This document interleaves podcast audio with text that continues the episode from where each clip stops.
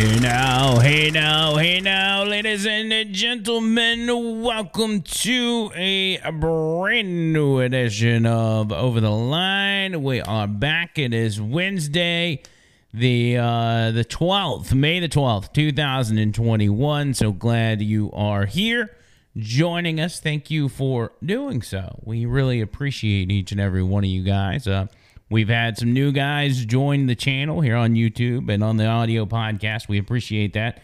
Trying to keep you guys as up to date as possible, uh, the best way we know how. You notice uh, went with a little bit of a different look tonight. Dropped the Buc-ee's onesie, went with a classic sleeveless shirt because when you do a podcast from home, you feel like you should be able to dress the way you want to dress. So here I am, dressing the way I like to dress. Nobody likes this, but I do because it's comfortable, and that's what matters. Uh, a couple things to talk about tonight, and and I really am not a big fan of doubling down back to back, kind of on the same topic, but I really feel the need to to do that today because this is such a big deal when it comes to the gas stuff, and there's so many facets, so many angles to this that really need to be tackled uh, and you know it's important because one of the big things I need to talk to you guys about that we're not going to be able to talk about tonight is the conflict in Israel and how important that is to us here in the U.S. If you follow me on TikTok, and, and I think I posted it on the other social medias too, you can see actually video footage from what they call the Iron Dome, the missile system that they use to block missiles and, and, rockets that are flying across the Gaza Strip at Israel so their own people aren't hurt or killed or buildings destroyed or whatever. And it is an amazing piece of technology that was made possible uh, by Israel's friends and allies in the US of A. Uh, and we hopefully will continue to do anything and everything we have to do in order to protect them from terrorist Palestinian Hamas thugs that uh, run the the country over there on the other side of the border. So we'll get into that because that is very important and and uh, an issue that's near and dear to my heart that I've talked to about talked about many times. But first, let me tell you about Vapor Forge. Y'all know my boys at Vapor Forge. I was over there just today. I feel like I'm over there every day, but I was was hanging out with them, talking to them, seeing how they're doing. They're doing good. They're just missing you, wanting you to come over there and check them out. So do that. 4673 Highway 280 East, right there in Birmingham, next to Bailey Brothers. 205 874 9010 is their number. When you go by there, make sure you tell them you heard it right here on Over the Line. And speaking of Over the Line, we have our Patreon as well. I want to make sure you guys know about Patreon, know how to get there. What we've been doing is putting the link for the Patreon in the description of these videos and these podcasts. So if you don't really know where to go, even though I'm telling you it's patreon.com slash Andrew McLean, who you can still just look for that link, click it, and boom, you're there. Three, four different ways, four different levels to donate $10 a month, $25 a month, $50 a month, and $100 a month. You can obviously cancel that at any time. But just go to patreon.com slash Andrew McLean Who, and every bit of money you guys send us will be greatly appreciated and will be put right back into this podcast to keep this bad boy going. So we talked a lot. I say we talked a lot. We really talked about the disaster of the first three months, three and a half, four months of the Joe Biden presidency and how drastically different our country is today than it was just four short months ago. We have taken a deep, deep turn for the worse. And most of us that keep up with this stuff, that know this stuff like the back of our hand, and, and a lot of you guys fall into that category, you knew this was coming.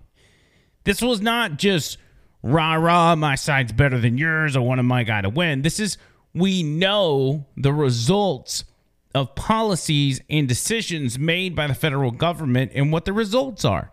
We know what happens when you guys do certain things. History tells us the result of certain actions being taken by not just our government, but any government. We see it. We know. We know what's coming. And here it is. We've got prices on everything going through the roof, gas shortages on the East Coast, all the things that we were afraid were going to happen are happening at breakneck speed. Because I think for most of us, we knew these things would eventually be coming. We just didn't know they were going to be here this quick. And I think that's the scariest part is that if these things got here this quick, what's the next three and a half years going to look like?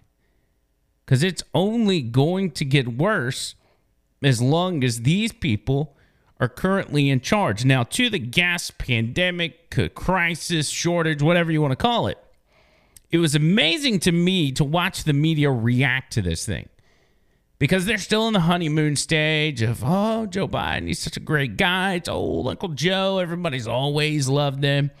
And we're not going to say anything bad about him. We're not. We're not in the business of criticizing the president. That's not what the media does. The media is not supposed to hold people accountable. What are you talking about? I mean, they were for the past four years, but that's different. Now that the orange man's gone, we actually we need to be friends with the White House so we can do what's best for America. So the New York Times decides to do a little investigative reporting and see what is going on, actually going on with this little gas crisis, with this this this uh, this gas shortage. And for the New York Times, they seem to say, What gas shortage? What are you talking about? They literally put out an article talking about how, in the wake of a pipeline cyber attack, that there was no hacking, hiking gas prices and, and no long lines at gas stations. I said, What are you guys talking about? The Times became the focus of intense online criticism Tuesday. Now, this is the important part Tuesday. Today is Wednesday. This was yesterday. This wasn't three days ago. This was four. This is yesterday. They were saying these things. They put out an article claiming there were no long lines and there were no rise in gas prices or, or nothing when all they had to do was go to the gas station and see. But nonetheless, they put it out there. And once they realized how big of uh, uh, buffoons they looked like, they decided to retract that part of the story. No acknowledgement of the fact that they put that in there in the first place. They just thought, man, we can take it out and just pretend like it was never there. But one thing they didn't do is delete a tweet that simply said Colonial Pipeline, a vital U.S. fuel artery that was shut down by a cyber attack, said it hoped to restore most operations by the end of the week. Since the shutdown, there have been no long lines or major price hikes for gas. Here's what to know. they literally left the tweet up. And as far as I know, let's let's hold on. Let me check. Let me see if this bad boy. Let's see. Let's see if this tweet is actually still up here go into New York Times Twitter account and uh yeah, there it is. Still up. Since the shutdown, there have been no long lines or major price hikes for gas. That's impressive. Impressive move by the New York Times. And so most people on Twitter said that that's kind of an odd way of saying there are price hikes and long lines at gas stations. As you can see right here, uh, here's some footage out of Southern Virginia at a guy's local gas station. You see all those cars, long lines. Don't even see the end of the line. People waiting two, three, four hours to get gas. So obviously, people were a little confused when they saw the tweet from the New York Times and said, What are you talking about? We can't even get gas. All of our gas stations are running out of gas. But the media and the reporters that are schmoozing with the White House in their ivory tower in downtown Manhattan, they just didn't realize it because they don't have to shop with you peasants. They don't have to worry about going to your dirty 7 Elevens and your quick marts. They live their own lives in their own bubble. So it doesn't really affect them. So, how would they know? How would they know the struggles of the average Americans not being able to get gas?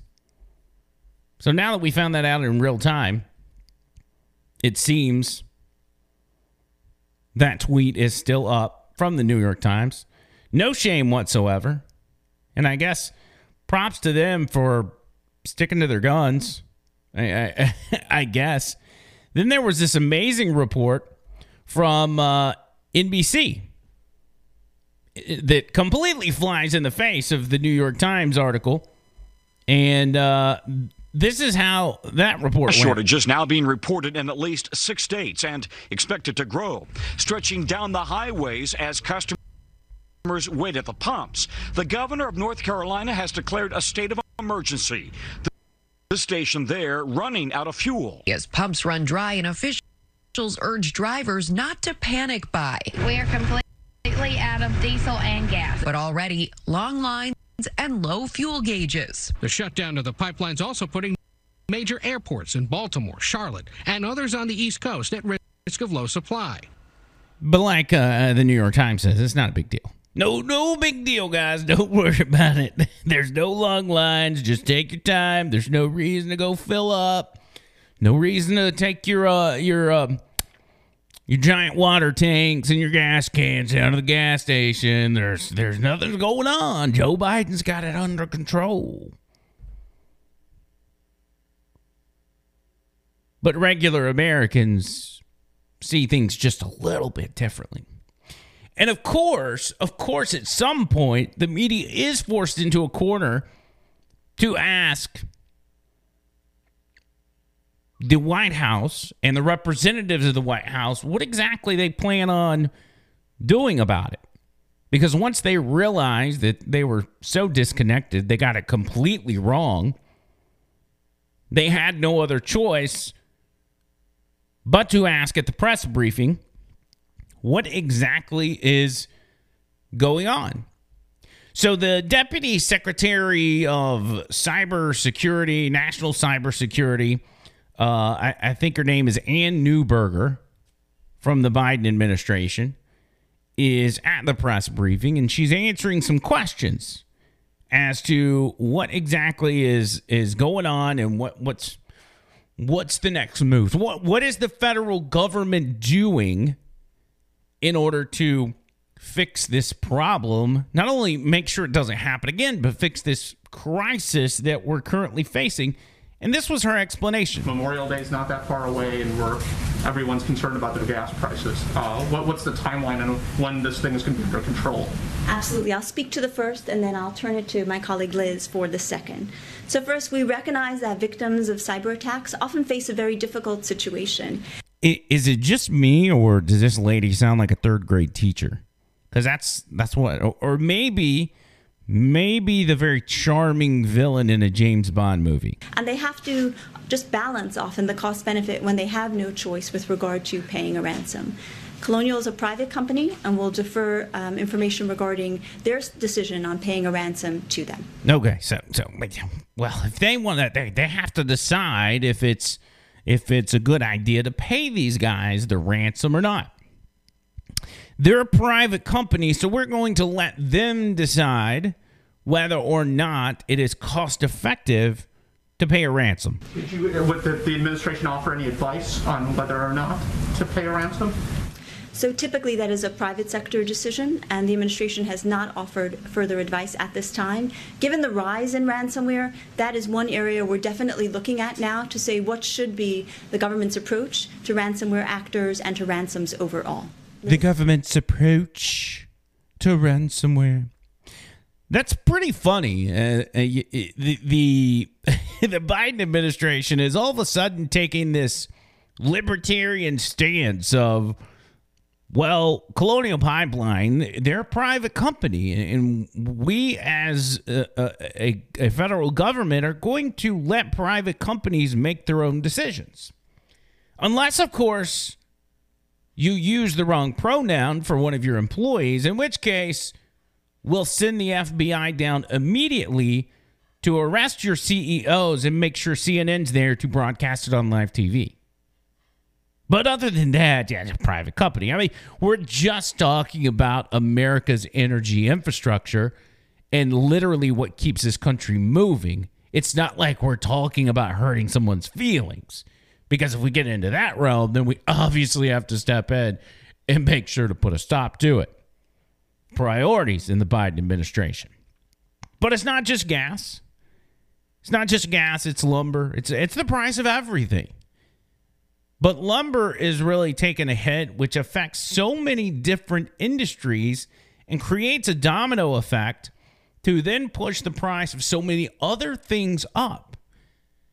Now, there is a, a, a bubble that was created when you forced everybody, as the federal government did, to stay home. There was only one thing that people were able to do with their money, and that was like uh, home improvements. So a lot of people did that. A lot of people uh, were working on homes, building homes, whatever. You're seeing construction going up all over the place over the past six to eight months. And that increased the demand. Well, the supply had to keep up as well. And for the most part, it did up until recently when policies had been implemented or even suggested that were causing the production of lumber to dramatically slow down. It was not because trees weren't growing as fast or uh, you know, a, forest were burning down all across the country, or just a shortage of people just wanting to work for the lumber company. Although a lot of people have struggled to get workers, there was something that happened in between January 20th and now that has caused the price of lumber to absolutely shoot through the roof. Here's a report from Fox 10 Here's what they had to say about the issue. This is having a huge impact on home builders. Yeah, it really is, Byron and Lenise, and this is crushing the profit margin of contractors. And in a lot of cases, they can't easily pass it on to their customers. Stephen Haynes, owner of Phoenix Lumber in Mobile, says prices are up 125% over the past year. He says that's the biggest increase in history. That increase is falling on homebuilders like John Howard, who says in 54 years in business, he's never seen anything like it. At a greater degree than I could ever try to tell you. Take this house under construction in West Mobile. These 4 by 8 slabs of plywood cost $9 each a year ago. Now, Howard says, he's paying 32 to $35 a piece, and 200 of them will be used in this 2,900 square foot home. It adds up. And it's not just wood. Howard says all building materials have gone through the roof. He showed me a letter he got from a distributor informing him of a new hike in prices for metal framing. This is the third time they've gone up in the last six months. And in fact, the second time this year. Howard points to another house under construction as an example. He says he got a quote for lumber in October of $35,942, by the time Howard got the plans together for the construction in January, that price rose to $45,454. Then we got ready to have the lumber delivered just last week, and now it's gone up to $50,963. That's a roughly $15,000 increase over a period of less than six months. And that's just the lumber. Factoring in all materials, he estimates the cost has ballooned by $40,000 since he made the sale to the buyer. I promise you, I didn't have that much profit in this house. So that's what's happening is supply and demand. Howard says the price of the house is locked in. The, the, the price of lumber has gone up over 280% at this point. 280%. It doesn't do that thing on its own. It it doesn't it, it doesn't just magically uh, go up in price because of nothing. What causes that are things like inflation. And within the next week or two, we're actually going to get the numbers from the federal government on the inflation we're seeing in this country. I do not expect them to be honest with that number, but you will find out very soon not only how much inflation is rising, but the consequences of that. We're already seeing the consequences, but this is nothing compared to what we'll be seeing very, very soon. Back to the gas. Last year, in the state of California, a liberal haven where everything cost an arm and a leg. Last year, this time last year, gas was $2.70. Right now in California, the average price for gas $4, over $4. What about Illinois, another liberal haven? This time last year, $2 a gallon. Right now in Illinois, $3.20 is the average. And that's not just for liberal havens, that's for places like Texas and, and Alabama, who last year we were looking at prices like $1.50 a gallon. And now, as you've noticed, as you've gone to the pump, you're seeing gases cre- gas prices creep towards $3 a gallon. Something we have not seen since Barry Obama was running the show. You see what's going on here? You say when I say uh, the prices are, are, are getting as high as, as as they were when the last Democrat was in office, when the, technically when the last time Joe Biden was in office, there's a correlation there. The president doesn't set the gas prices, but the president has the power to make decisions that will set the gas prices. It's what they want to do. The gas shortage, that gas shortage, that's what we wanted all along. This is what the Obama, the, the Biden administration saying. Of course, we want a gas shortage. The first thing Joe Biden did when he came into office was cancel an oil pipeline. And all he's talked about since is wearing your mask and make sure we get electric cars. This is the new Green Deal. This is what the new Green Deal looks like. If you're worried about getting having the new Green Deal implemented, you you no longer have to worry because it's here. They're showing you what it's going to be like. Our new Green Deal utopia. This is it. This is what life is like under the new Green Deal. This is what life is like under an administration that will attack the one thing that keeps us the most secure, and that is our energy independence. Look at the difference. Literally, four months ago, we were energy independent. One of the biggest security blankets that we had as a country. We didn't have to rely on anybody for our energy, which is our most important part of our infrastructure. Now, we have a shortage. In four months. In four months. Then you see what's going on in the Gaza Strip. You see what's going on in Russia. North Korea is ready to start firing missiles off again. You think you think these countries are going to be like, man, America's having a rough time. We're going to lay off um, for a little bit. Xi Jinping's going to be like, oh, yeah, Joe Biden's having a rough. I'm not going to mess with him right now. Give me a break. This is the moment they've been waiting for.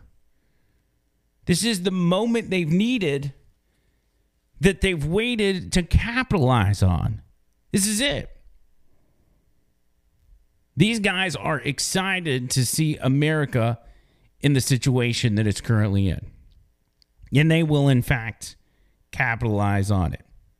So, as I said on yesterday's podcast, get ready because this is just the beginning. If you think the last three months have been fun, you're going to have a blast over these next three and a half years. That's it for this edition of Over the Line. Back tomorrow with a brand new episode. Make sure you check us out on Patreon, patreon.com slash Andrew McLean, who uh, help sponsor the show or, or support the show in any way you can. We appreciate it and we love you long time. Until next time, see you, Cole.